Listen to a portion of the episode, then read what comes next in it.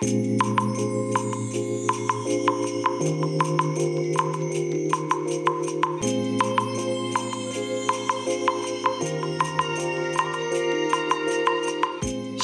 おはようございます。本日はですね、10月1日土曜日でございます。車の中の気温はね、21.8度ですね。えー今日からね、10月ということでね、まあ月が変わったというだけであってね、まだまだ、ね、車の中は21.8度か、えーということでね、あのー涼しいんですけども、ね、日中やたらと暑くなりますよね。昨日も最高、予想最高気温を大幅にね、上回ったというね、まあそんな天気でしたので、まあおそらく今日の最高気温28度だか9度だからっていうね、えー予報の温度になってますけども、うん、結構暑くなるんじゃないのかなと。まあそんな状態が推測できるかなというところですかね。はい。えーと、それで 何でしたっけ？そうそうそう。それでね、まあ、あの、今朝公開したラジログの中で、まあ、昨日、ツイッターでもね、えー散々ツイートしてたんですけども、えー富士フイルムのえー中盤ミラーレスカメラ、まあ、中盤っていうか、ラージサイズですね。えーラージサイズのミラーレスカメラ、えー GFX100S、これでね、使うレンズを手に入れたということで散々試した結果、えーその副作用というかね、そこで初めて発覚したわけですけども、えー GF20 から 35mmF4 投資のねレンズを手に入れてでこれ撮影した結果をえスマホのアプリでね、えカメラからスマホにね転送させようとしたわけですよ。でその時にですね発覚しちゃったわけなんですけどもあのースマホのアプリがねまあ要はちゃんとまともに機能してくれないわけですよ。カメラにアクセスできないというね、えーまあそんなオチがありまして困ったなというお話をしてたのがき、えー、と今朝公開したラジログのね、えー前半朝収録したものですけどもでその後ね会社でね、えー iPhone リセットしてみたらできましたという話がね、まあ、後半のお話になるんですがで昨日帰宅してからですねあのーまあ夜ね写真何枚か撮ったのがあったのでそれ転送しようと思ってね散々ねいじったんですけども結局 iPhone では接続できませんでした。だから、もうバカバカしくてね、いや試してないんですけども、えー起動したばかりの状態であれば、つながるのかもしれないです。で、何かのソフトが一度動いてしまうと、多分、ね、あの、メモリを全部ね、え削除していても、要は起動中のね、あの、iPhone の場合ね、あの、ホームボタンダブルクリックすると、出てくるじゃないですか、起動中のアプリがね。で、それを全部消してもダメでしたので、多分何何かしらメモリに何かが残るんでしょうね。で、それが悪さをして、えーできない。ということなのかなという感じがするんですが、まあ、いずれにしましてもできなかったということなんですね。いやー、これはね、本当に困った話ですよ。だやっぱりね、もうアプリそのものがダメなんですよね。だからこの、7月の後半でしたっけ？ん ?7 月 ?8 月の後半ですかね。えっ、と、アプリがね、えー新しくね、バージョンアップしたんですけども、バージョンアップする前のアプリですよね。これが欲しいですよね。で、このね、富士のね、ツイッターで見てると、この富士のカメラでそういった不具合が起きてるっていう話がね、全然出てこないんですよ。不思議なことに。何なんでしょうかね。自分だけしか起きてないのかなって。普通ね、スマホのアプリがこれだけダメだったら、何かしらクレームがね、ツイッター上で検索すれば必ず出てくるじゃないですか。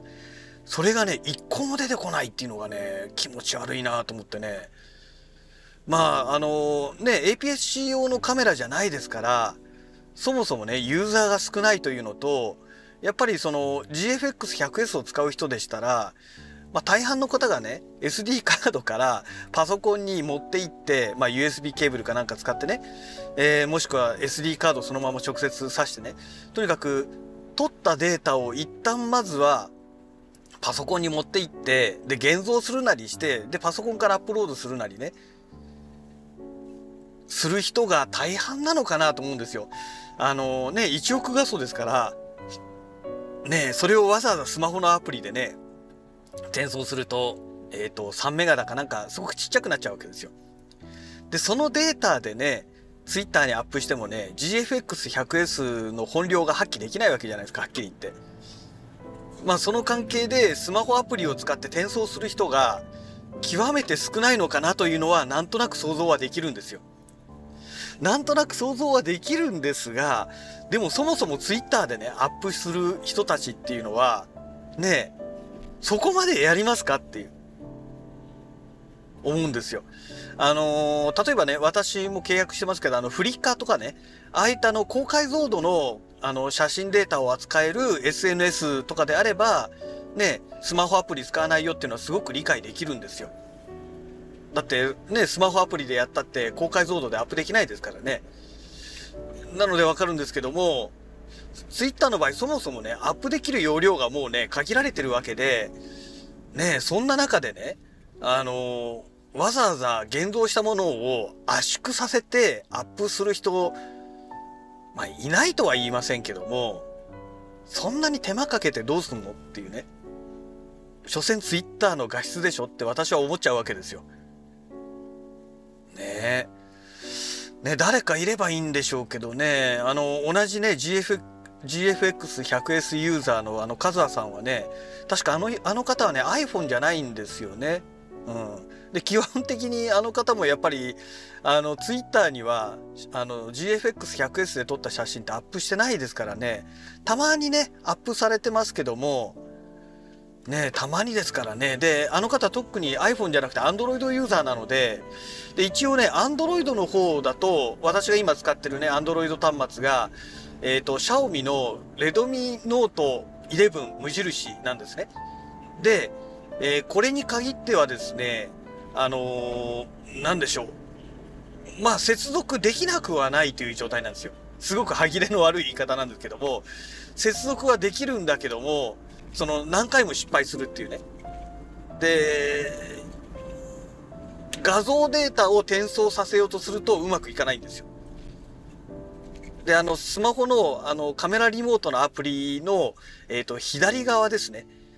えー、上と真ん中2つと一番下にシャッターボタンがあると思うんですけども、その真ん中2つの左側ですね。え、カメラの画像を見ながらね、えー、そのシャッタースピードとかいろいろ設定できるやつですね。本当のリモートでできるやつ、な、あれなんて言うんでしたっけ？ああいうの。忘れちゃいましたけど、言葉が出てこないですけども。えっ、ー、と、その状態にして、一回カメラをコントロール下に置いてやると、あの、できるんですよ。で、そこから、今度カメラ内の、えー、画像データを見るという形を取れば、アクセスできるようになるんですね。で、それで転送するっていうね、もう超めんどくさいやり方なんですよ。これだとね、アンドロイドでも、まあ、うまくいくことがね、分かったんですね。なんじゃこりゃっていうね、もうそういう状況なわけですよ。だから、ねえ、困ったもんですよね。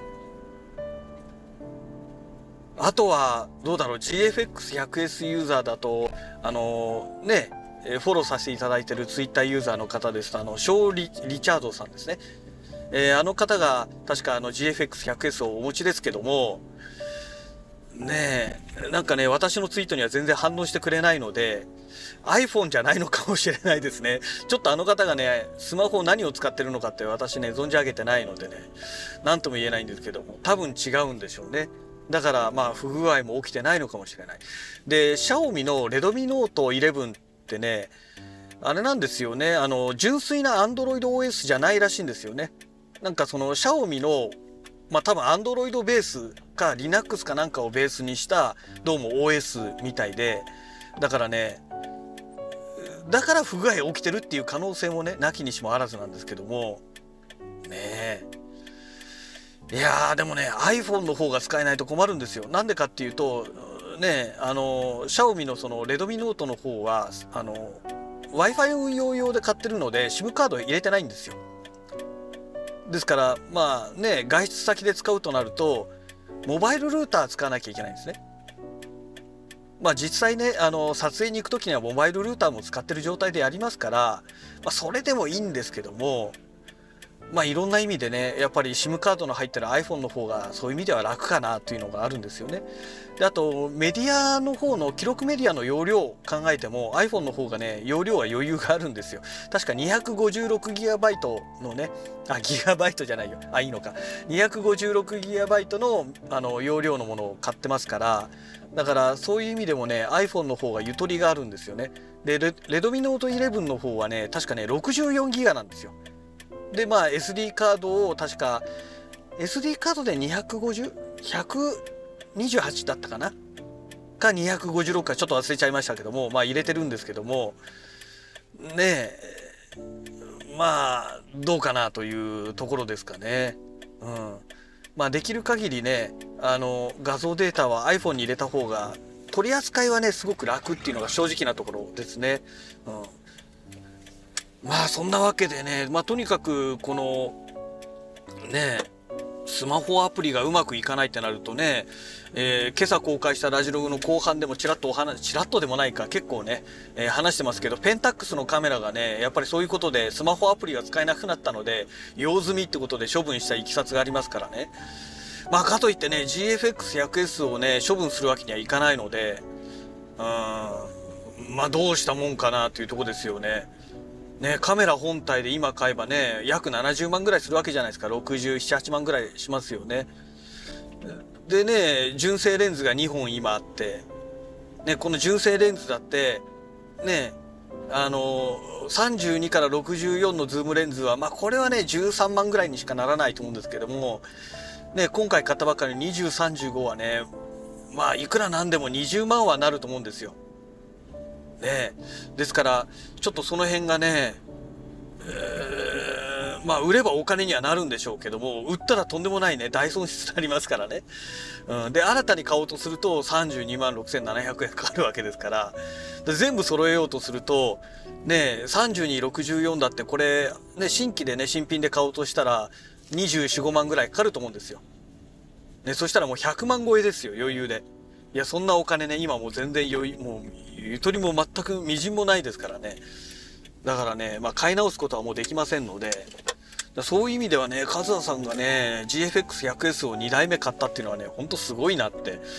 本当思いますよね。すごい財力だなっていうね。さすがにそこまでね今もうゆとりがもうみじんもないですのでね。まあそんなわけでねまあちょっとねスマホアプリが使えなくなっ、ま、使えなくなったっていうか結局使いませんでしたというお話でねやたらとね、え、このラジログ1本をちょっと引っ張ってしまいましたけども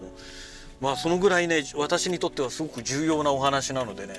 だからまあ今日はねもうスマホアプリが使えないってことがもう分かってますのでもうねカメラを防湿庫に入れてね家でお眠りしていただくことになりました。はい。まあいつものごとくねアルソニーのね α6400 ですね。まあこれを常時使ってるカメラということでねまあ今日もこれが活躍することになると思うんですよ。今日現場にね行く予定になってますからね。はい、えー、そんなわけでね会社の駐車場に到着いたしましたのでまたね次回のラジログをお楽しみください。それではまた。